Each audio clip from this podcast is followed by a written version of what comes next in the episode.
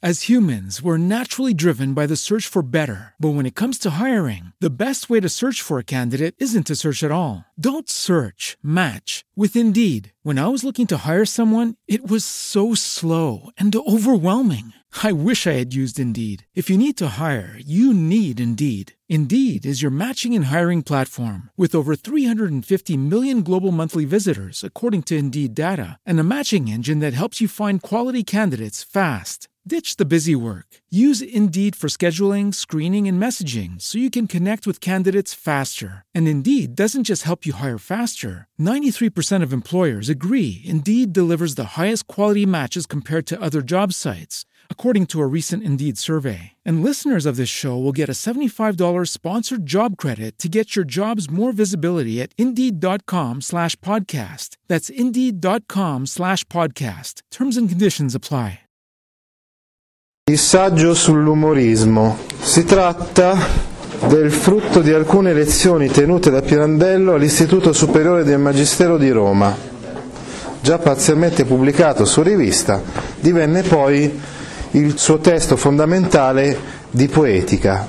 Direi che questo testo è senz'altro molto interessante. Con questo testo Pirandello spiega qual è lo scopo della sua arte, quello di andare al fondo delle questioni, non fermarsi all'apparenza. Questa apparenza, questa, questa prima parte diciamo, del, dell'opera letteraria, per esempio un'opera letteraria comica, che è una sorta di avvertimento del contrario. Quando noi per esempio osserviamo una, una vecchia che è tutta imbellettata, quindi truccata, ci viene da ridere, e questo è l'avvertimento del contrario. Ebbene, occorre passare da questa prima fase a una fase più profonda, che è quella del sentimento del contrario, cioè riflettere per esempio sul motivo, perché quella, quella donna vecchia si è conciata in quel modo.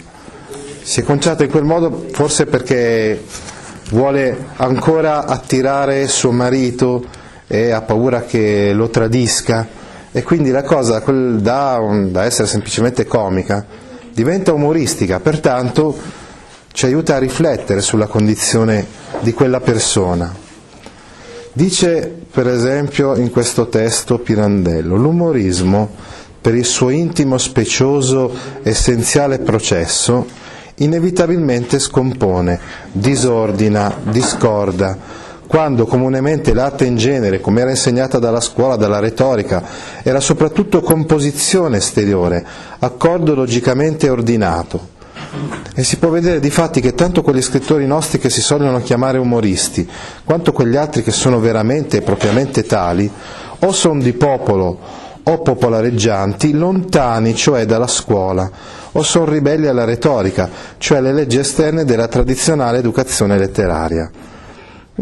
Quindi eh, possiamo notare che gli scrittori che sono propriamente umoristi o sono scrittori del popolo e quindi che non hanno una formazione accademica, universitaria, letteraria nel senso tradizionale del termine, oppure sono ribelli alla retorica. Quindi abbiamo la realtà, questo è, direi che è la cosa fondamentale di Pirandello. La realtà per esempio di un uomo. Proviamo a scomporre questa realtà, a capire cosa c'è dentro quest'uomo, cosa pensa lui realmente. Cerchiamo di capire, come vedremo adesso, la differenza tra la vita e la forma. C'è una forma esteriore, una maschera, infatti lui intitolerà i suoi testi teatrali Maschere nude. C'è una maschera che si presenta agli altri e che nasconde però qualcosa magari di completamente diverso rispetto a quello che appare. Il compito dello scrittore è proprio quello di mostrare ciò che è nascosto dietro l'apparenza, ciò che si trova dietro la forma. E allora anche le situazioni più comiche, vi dicevo, diventano umoristiche perché ci aiutano a riflettere. Sentiamo cosa dice Pirandello, per esempio, riguardo al personaggio di Don Abbondio. Perché il personaggio di Don Abbondio è umoristico e non comico, semplicemente comico? Proprio perché ci, aiuta a riflettere sulle incoerenze dell'uomo. Infatti dice Pirandello nel suo saggio sull'umorismo. Così avviene che noi dovremmo tutti provare disprezzo e indignazione per Don Abbondio. Quindi tutti dovremmo, una volta letti Promessi Sposi, trovare disprezzo per lui, essere risentiti con lui per le sue incoerenze. Eppure siamo indotti al compatimento, fino anche alla simpatia. Dove sta il sentimento del poeta? Nel disprezzo o nel compatimento per Don Abbondio? Il Manzoni è un ideale astratto, nobilissimo della missione del sacerdote sulla terra e incarna questo ideale in Federico Borromeo. Ma ecco la riflessione, frutto della disposizione umoristica, suggerire al poeta che questo ideale astratto soltanto per una rarissima eccezione può incarnarsi e che le debolezze umane sono pur tante. L'umorismo ci fa capire come i discorsi retorici o ideologici non si applicano così facilmente alla realtà, che la realtà è più sfaccettata di quella che appare in un primo momento. E questo è il motivo per cui l'aberrazione per eh, il personaggio di Don Abbondio, che dovrebbe sorgere di fronte al suo modo di comportarsi così vile, si trasforma in compatimento, perché ci si rende conto che l'ideale della missione del sacerdote non è poi così facile ad incarnarsi. Ancora, dice Pirandello come introduzione ad una sua raccolta di poesie. Ecco, dobbiamo dire infatti che per esempio nei primi anni della sua produzione letteraria Pirandello si era dedicato molto alle poesie anche poesie in cui spesso descriveva la sua città natale, Agrigento, e in particolare il, il, bosco detto del caos, che significativamente è proprio il luogo in cui eh, lui è nato. E poi ha scritto una raccolta di poesie che si intitola Fuori di chiave. Essere fuori di chiave. Dice, essere a un tempo violino e contrabbasso, a cui un pensiero può nascere che subito non gliene nasca un altro opposto, contrario a cui per una ragione che egli abbia di dir sì, subito un'altra e due e tre non ne sorgano che lo costringano a dir no, e tra il sì e il no lo tengano sospeso, perplesso, per tutta la vita. Qua incomincia quindi a comparire quel discorso sul relativismo pirandelliano che poi si realizza eh, soprattutto in alcuni testi teatrali pirandelliani, quindi così è se vi pare, che pure deriva da una novella. Noi pensiamo di essere tutti di un pezzo e poi scopriamo invece che il, magari accade anche a voi certe volte, no? di condurre la vita, l'esistenza per un certo periodo di tempo in modo uguale, in modo sempre uguale a se stesso e poi invece improvvisamente mettersi in crisi, cambiare opinioni, voler cambiare vita. Questa cosa comunque la vedremo, poi ne riparleremo ancora relativamente al racconto Il treno fischiato, ma anche relativamente a Fumatia Pascal. Nel brano Il flusso continuo della vita, tratto dall'umorismo parte seconda capitolo 5, si parla appunto della differenza fra vita e rappresentazione della vita, quindi tra vita e forma. La vita è un flusso continuo che noi cerchiamo di arrestare, di fissare in forme stabili determinate, dentro e fuori di noi, perché noi già siamo forme fissate, forme che si muovono in mezzo ad altre immobili e che però possono seguire il flusso della vita, fino a tanto che irrigidendosi man mano il movimento già poco rallentato non cessi. Le forme in cui cerchiamo di arrestare, di fissare in noi questo flusso continuo, sono i concetti, sono gli ideali a cui vorremmo serbarci coerenti, tutte le finzioni che ci creiamo, le condizioni, lo stato in cui tendiamo a stabilirci. Dice Salinari, che è un critico, che è come se Pirandello avesse la coscienza della crisi della borghesia a cavallo fra 800 e 900, fa un discorso quindi estremamente sociologico. Comunque è vero che certe volte noi lasciamo scorrere la vita, fissiamo la vita in, questa, in queste forme che sono assolutamente esteriori ci creiamo delle finzioni, delle condizioni, tendiamo a stabilirci in queste condizioni, ma dentro di noi stessi, in ciò che noi chiamiamo anima, e che è la, la, vita in noi, il flusso continua, indistinto, sotto gli argini, oltre i limiti che noi imponiamo, componendoci una coscienza, costruendoci una personalità. Allora vedremo, diventiamo avvocati, professori, ingegneri, ma dentro di noi continua a esserci un dinamismo che non si blocca, non si fissa all'interno di queste maschere che noi ci applichiamo. In certi momenti tempestosi, investite dal flusso, tutte quelle nostre forme fittizie crollano miseramente e anche quello che non scorre sotto gli argini e oltre i limiti, ma che si scopre a noi distinto e che noi abbiamo con cura incanalato nei nostri affetti, nei doveri che ci siamo imposti, nelle abitudini che ci siamo tracciate, in certi momenti di piena straripa e sconvolge tutto. Può accadere qualcosa nella vita che mette profondamente in discussione tutti i presupposti che hanno regolato la nostra esistenza fino a quel momento, i doveri, le responsabilità, un padre che decide di lasciare la propria famiglia, di condurre un'esistenza al di fuori del... Non mi è mai capitato di pensare, e se il nostro padre decidesse di piantarci in asso di andare via e cosa succederebbe? È vero che certe volte, questo soprattutto lo vedremo con uno Nessuna Centomila, è vero che certe volte noi ci facciamo una certa idea di una persona e poi magari questa idea non corrisponde assolutamente a quello che è questa persona. Vi sono anime irrequiete, quasi in uno stato di fusione continua, che sdegnano di rapprendersi, di rigidirsi in questa o in quella forma di personalità, ma anche per quelle più quiete, che sono adagiate in una o in un'altra forma, la fusione è sempre possibile il flusso della vita è in tutti.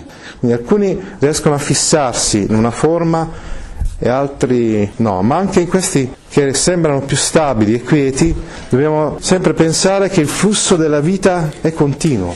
Lo sapete per esempio che le nostre cellule nel corso di pochi anni si rigenerano e cambiano radicalmente quindi noi in un certo senso è come se non fossimo quella persona che eravamo 5-6 anni fa, siamo già qualcosa di completamente diverso rispetto a...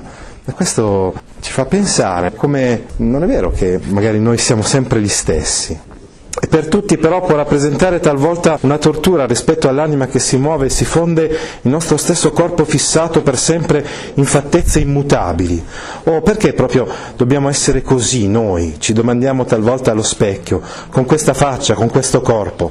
Lo specchio, come vedremo in Uno Nessuno e Centomila, il guardarsi allo specchio è una delle esperienze più importanti per scoprire l'altro sé scoprire che forse, come accadeva a Vitangelo Moscarda in uno sono centomila, lui si guardava allo specchio e diceva ma chi è quello là? Come si dice, quello è un, è un altro essere, non sono io. Cioè è come se dicesse, non mi sembra proprio che quello lì con, so, con quel, quella faccia, con quegli occhi, eh, sia io. Forse è solo una proiezione della mia mente. Alziamo una mano nell'incoscienza e il gesto ci resta sospeso ci pare strano che l'abbiamo fatto noi. Ci vediamo vivere. Ecco infatti quello che accade ai personaggi pirandelliani. Loro conducono la loro esistenza, che è un flusso, abbiamo detto, che è inarrestabile. No? Poi a un certo punto si fermano e si osservano vivere. Questo impedisce di poter continuare a vivere come prima, mette profondamente in crisi, in discussione tutto quello che noi pensavamo prima e quindi crea una sorta di cambiamento radicale nella nostra vita. Con quel gesto sospeso possiamo assomigliarci a una statua, a quella statua d'antico oratore, per esempio, che si vede in una nicchia salendo per la scalinata del Quirinale, con un rotolo di carta in mano e l'altra mano protesa a un sobrio gesto come pare afflitto e meravigliato quell'oratore antico d'essere rimasto lì di pietra per tutti i secoli, sospeso in quell'atteggiamento dinanzi a tanta gente che è salita, che sale e salirà per quella scalinata. In certi momenti ci si blocca, quando si, si fa questa esperienza di guardarsi vivere ci si blocca, è come se si diventasse una statua, è come se si smettesse di vivere. Cioè si vive fin tanto che uno non ha coscienza di se stesso. Nel momento in cui uno ha coscienza, si ferma a guardare se stesso, si smette di vivere. In certi momenti di silenzio interiore in cui l'anima nostra si spoglia di tutte le finzioni abituali e gli occhi nostri diventano più acuti, più penetranti, noi vediamo noi stessi nella vita e in se stessa la vita, quasi in una nudità arida, inquietante. È l'esperienza del personaggio del racconto La Carriola un avvocato che un giorno semplicemente di fronte alla porta del suo ufficio dove ci sono tutti i titoli che simboleggiano che lui è arrivato ed è una persona rispettabile, avvocato, dottore, laureato, egregio, signore, eccetera, eccetera, si ferma e dice ma chi è questo qua? Ma io sono questo qua. si mette profondamente in crisi di fronte, di fronte a questa cosa, tanto che poi alla fine deciderà comunque di continuare a vivere la sua esistenza, ma di, deciderà di, di ritagliarsi un momento in cui lui non sarà quello che c'è quella forma, quella maschera che eh, si è creata nella sua vita di signore rispettabile, avvocato rispettabile, padre di figli, persona autorevole, via discorrendo, si toglierà questa maschera per qualche momento, prenderà il suo cagnolino e gli farà fare la carriola, cioè lo prenderà per le zampe posteriori e, e gli fa fare la carriola. Ci sentiamo assaltare da una strada... Eh? Al cane, al suo cagnolino, sì, sì. Ecco, quindi cosa succede quando noi per un momento ci fermiamo e vediamo noi stessi nella vita. Ci sentiamo assaltare da una strana impressione, come se in un baleno ci si schiarisse una realtà diversa da quella che normalmente percepiamo, una realtà vivente oltre la vista umana, fuori delle forme dell'umana ragione. Lucidissimamente allora la compagine dell'esistenza quotidiana, quasi sospesa nel vuoto di quel nostro silenzio interiore, ci appare priva di senso, priva di scopo. Allora a quel punto quando noi guardiamo noi stessi scopriamo che tutta la nostra vita è senza senso, è senza scopo. Allora, lo vedremo con Belluca, il protagonista del treno affischiato, dice io sto vivendo questa vita, ma guarda invece che cose incredibili che possono esserci magari fuori da qui, in un altro posto, in un'altra nazione. Sento un treno che fischia, mi lascio trasportare da questo suono e immagino di essere in India, cioè dall'altra parte della, della terra voglio uscire dalla condizione, dalla gabbia in cui sono costretto a vivere. E questo genera la pazzia. La pazzia, la follia è un altro dei temi, delle tematiche pirandelliane, una tematica che lui vive in prima persona in quanto la moglie, dopo il disastro di una zolfara di famiglia, delle attività economiche familiari, la moglie impazzisce e poi verrà ricoverata in, in manicomio.